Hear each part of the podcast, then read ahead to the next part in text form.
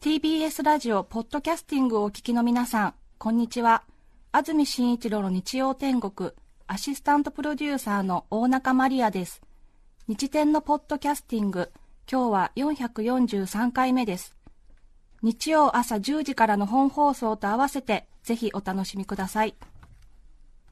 それでは4月10日放送分安住紳一郎の日曜天国番組開始から10時18分までの放送をお聞きください。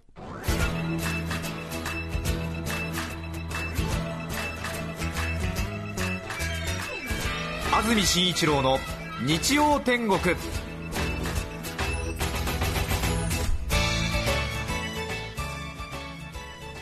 おはようございます4月10日日曜日朝10時になりました。安住紳一郎です。おはようございます。中澤由美子です。皆さんはどんな日曜日の朝をお迎えでしょうか？さて昨日土曜日が関東地方では今年初の夏日25度以上を記録しまして大変暖かく、また今日も昨日と同じくらい気温が上がるそうです。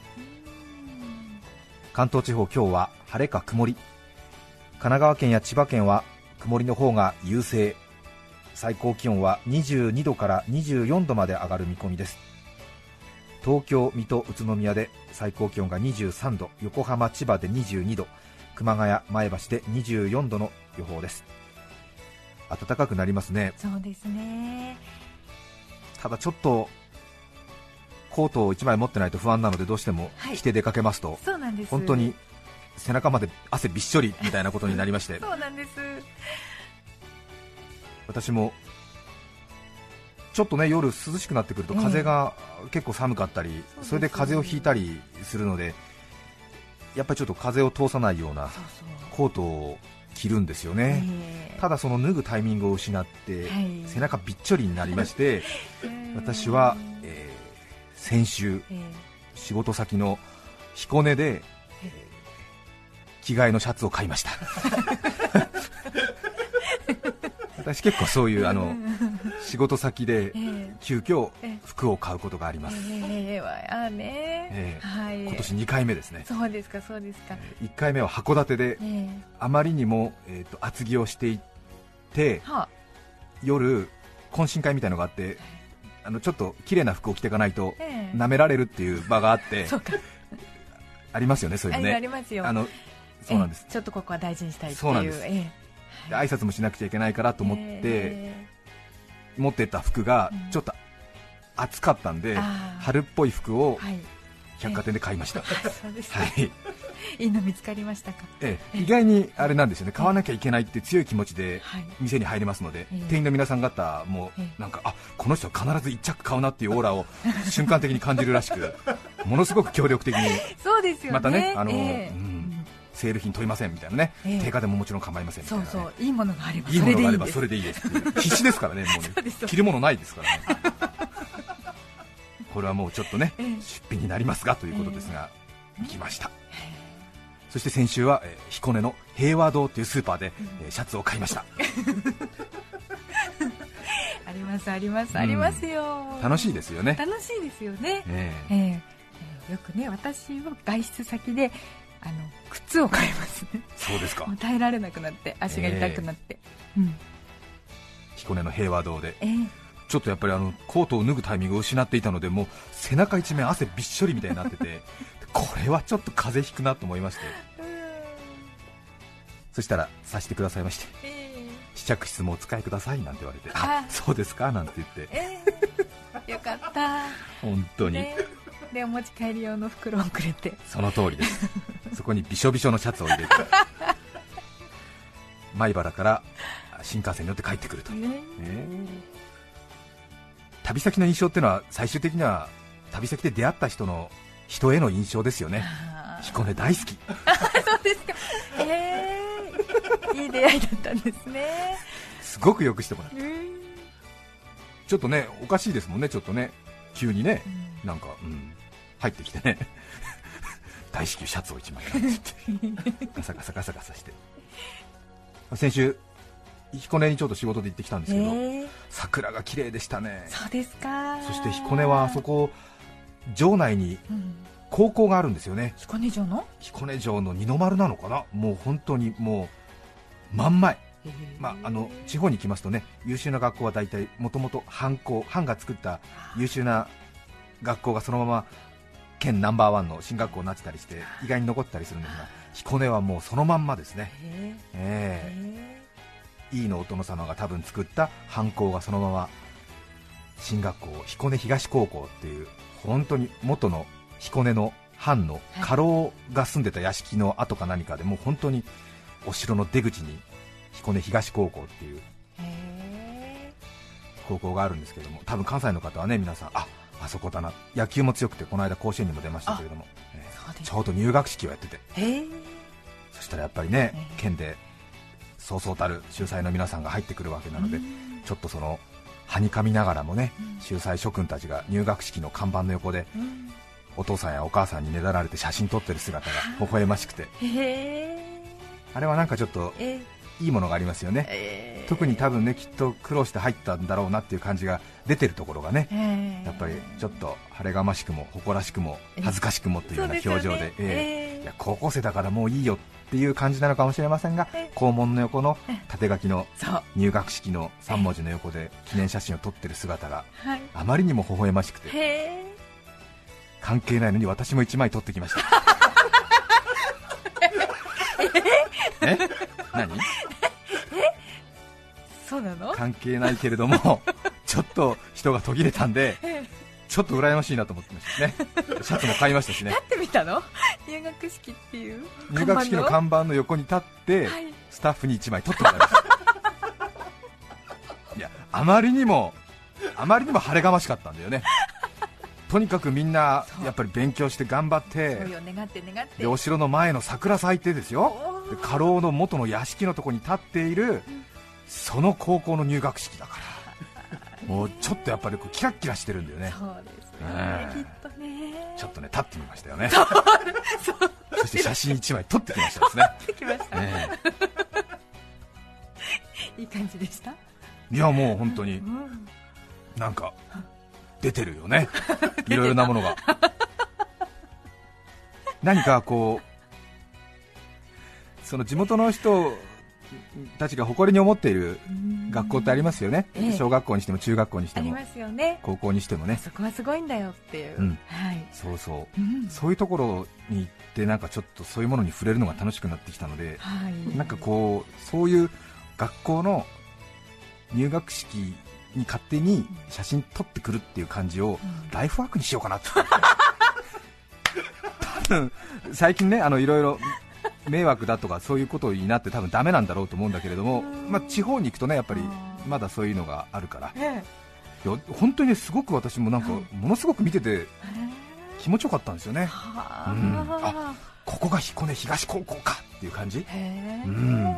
なんかありますよね。そうでしょうこう行ねっ、てみたいっていうね。北海道だったら札幌南高校に行ってみたいなとかね。うん函館ラサール高校の入学式の写真とかちょっと撮ってみたいじゃない？そっか思っ違たこうかな？となかったかな。日比谷高校とかさちょっと、まあね。うん行ってみたいな。そんなだろうとは思うけど。うん。そうかそうか。行行ってみたい。国立高校の入学式とか見てみたい。うん。行ってみたいね。よかったです。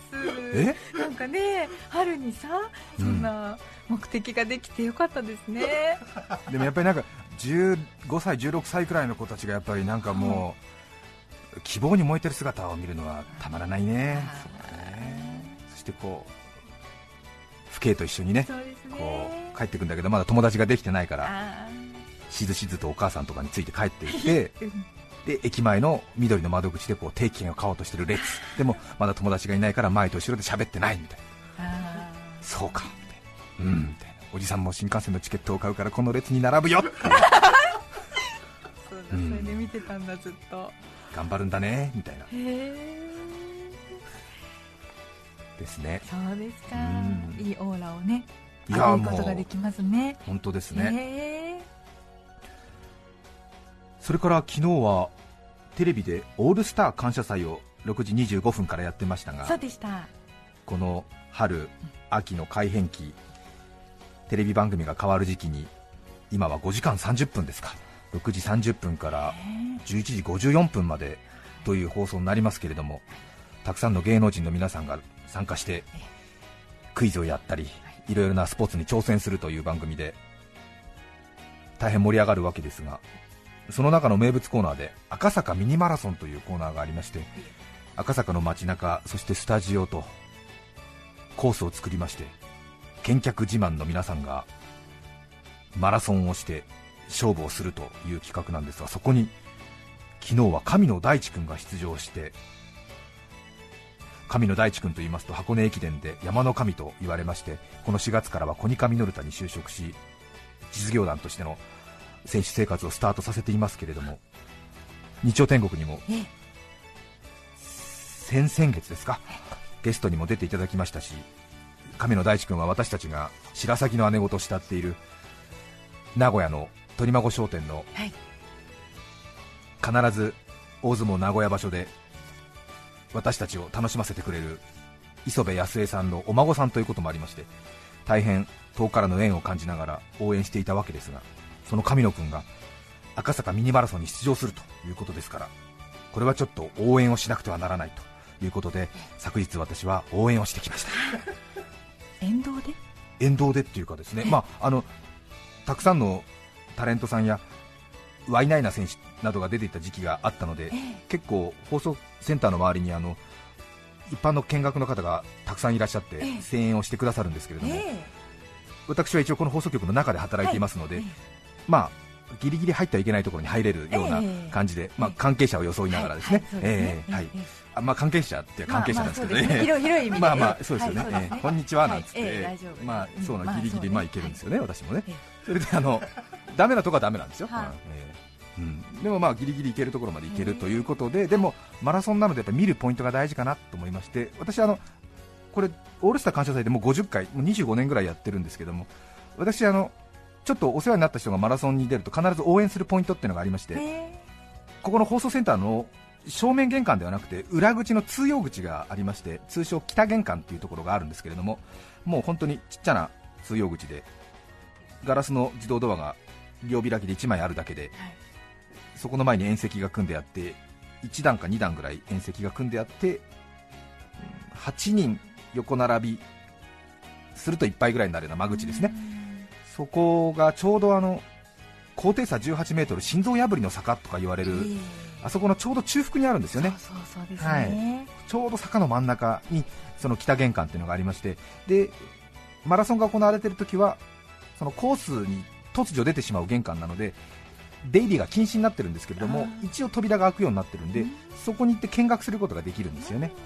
でそこで見学してるとちょうどこう選手が坂登ってきてちょっとこう中腹になるっていう、まあ、カメラマンも一緒に走ってたりする、そんなところが見られるんですけれども昨日はそこでこの日曜天国のスタッフと一緒に神野君の応援をしたということなんですね、当然あの白鷺の姉子っていうその大きな、えー、ボードを持って応援してたんですけれどもさすがラジオのスタッフということでテレビのことにあまり詳しくないということでカメラと反対を向きながらその白鷺の姉子っていうボードを まあ出し続けていたということであまりそのテレビをご覧の皆様には伝わらなかったという そういうオチがついたんですけれども一瞬映ったんですけどもね、えー、難しいんですよね、えー、当然あの神野君にが見えるようにはね、あの出していたんですけど、まあ、神野君にしてもねちょっとねあの迷惑な話だっていう感じはありますよね。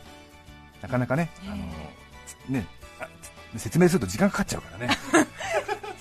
うんうんうんって感じだよね。分かってる分かってるっていう感じ、うん、そうなんね。ラジオの話ってのはテレビですると時間がかかるんだよね。だから基本しないことにしてるんだよね。大変なんですよ。神野君頑張ってましたけどわずか1秒差でカトゥーンの上田さんにかなわずと。もちろんねハンデがついてたので大活躍で。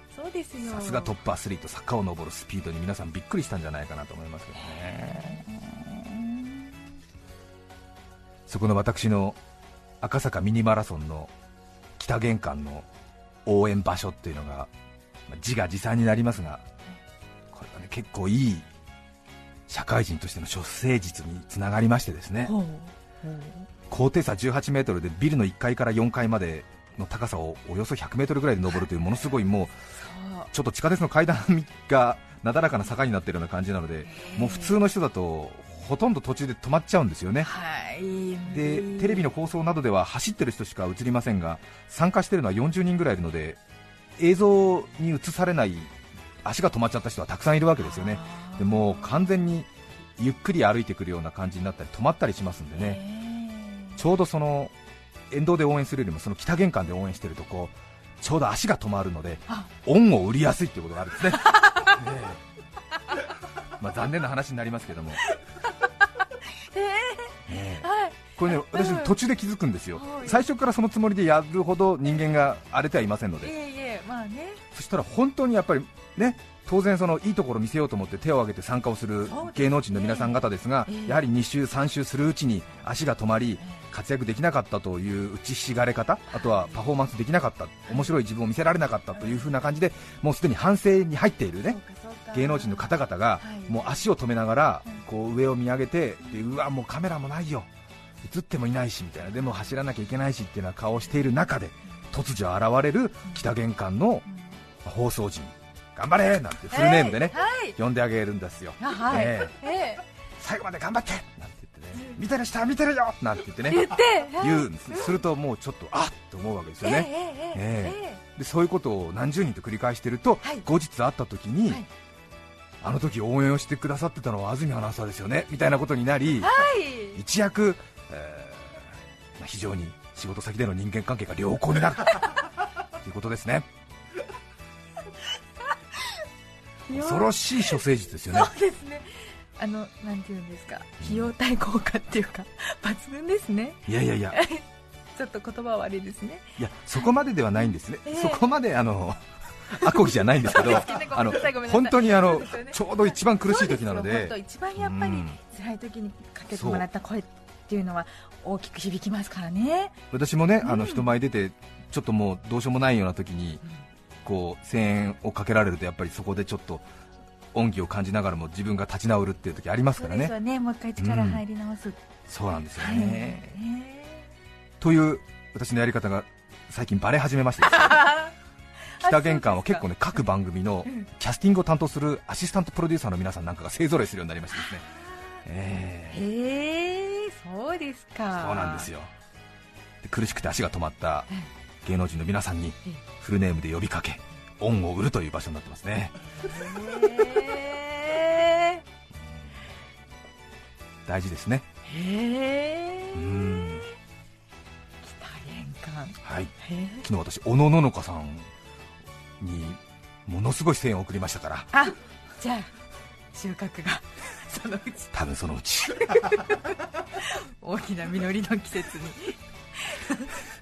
つながるかもしれないですね。ね。何かねその後の番組であなんか随分と良好な関係を最初から築いてるなと思いますとそういうことがあったんじゃないかなっていうふうにねさせていただいても構いません。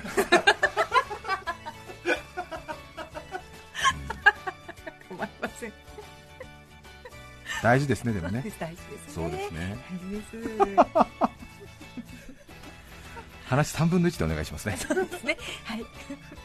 長くなりました。今日のメッセージテーマこちらです手作りの思い出。アメリカ・イリノイ州ハンバーグ大好きさん女性の方からいただきました。ありがとうございます、ありがとうございます。イリノイ州ですか？ね海外でポッドキャストで聞いています。初めてのメッセージです。ありがとうございます。手作りの思い出。学生時代私は工学部に所属していました。必修の実験をしていた時のことです。その日は私は仲のいい友達と同じグループで基礎的な大腸菌培養を習いました大腸菌をシャーレに巻きその数を数えるという作業を行いました。実験が終わるとそれぞれ帰宅。次の日同じグループだった友達が昨日の実験の後具合が悪くならなかった？と聞いてきました。はあ。ならなかったよ？なんで？と聞き返すと実験の後彼女はボーイフレンドに夕食を手作りしたそうです。はい。なんと手作りの手ごねハンバーグ。夕食を食べた後その日の夜彼女の彼は実験で使った大腸菌のためかお腹を壊しその日の夜トイレから離れられなかったそうです。なんと朝の4時まで。一方彼女は何もなくピンピンしていました。そんな実験をした後手を洗いハンバーグを作ってもきちんと火を通していたならお腹を壊す確率は低いそうなんですがそれでもその実験をした後に手ごねでハンバーグを作る。その発想と彼はお腹を壊したのに全く平気だった彼女の免疫力に凄みを感じました。彼女はクラスメートと教授の間で大腸菌のハンバーグを作ったと話題になりました。その話は今でもその友達やクラスメイトと会うたびに定番のネタになっています。それはさすがに。そうですね。なんか手以外にもこう浮遊して付着とかしてそうですしね。うん。なんだろうね、でしょうかね。なんでしょうかね、うん。ちょっとそのねあの科学者ならではのドライな感じは分かりつつもさすがにさすがに今日は手ごねハンバーグはやめてほしいっていうことだろうね。そう。でもきっと笑い話になってるんでしょね。そううですね。ですね皆さんからのメッセージをお待ちしていますはい。e メールのアドレスはすべて小文字で、日天アットマーク tbs.co.jp nichiten で、日天アットマーク tbs.co.jp です。抽選で5名の方に日天ノートを3名の方にカルピスセットをプレゼントさらにメッセージを紹介したすべての方にオリジナルポストカード浮世絵師石川真澄さんの制作によるパンダの当て字安住をお送りします。今日のテーマは手作りの思い出。皆さんからのメッセージお待ちしています。それでは音楽です。神奈川県大和市パチョレックさん43歳男性の方からいただいたリクエストです。I don't know babe です。4月10日放送分安住紳一郎の日曜天国10時18分までをお聞きいただきました。著作権使用許諾申請をしていないためリクエスト曲は配信できません。それでは今日はこの辺で失礼します。安住紳一郎のポッドキャスト天国。タケノコ菜の花吹きの塔。定年改変人事異動。